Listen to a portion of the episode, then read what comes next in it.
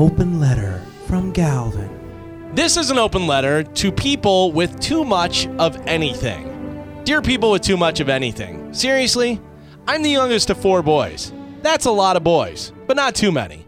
Five is pushing it, six kids is on the border of crazy town. And if you have seven kids, you're nuts.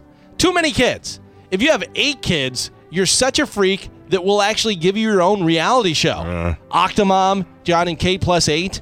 There was another show that uh, just shows how insane people are. 19 kids and counting.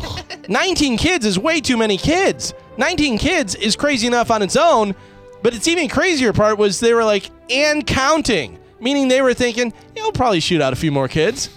People that have two dogs, totally fine. Dogs have a friend to play around with. People with three dogs, you're pushing it. And if you own more than three dogs, you better be on the back of a sled yelling mush.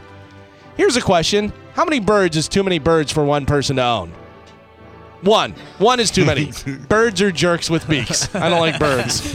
too many pets, too many kids, too many collectibles. Too much of anything makes you seem like a hoarder. And if you're a hoarder, that tells me you have mental problems. It's one thing to be super rich and own like 20 cars that you keep in a private garage.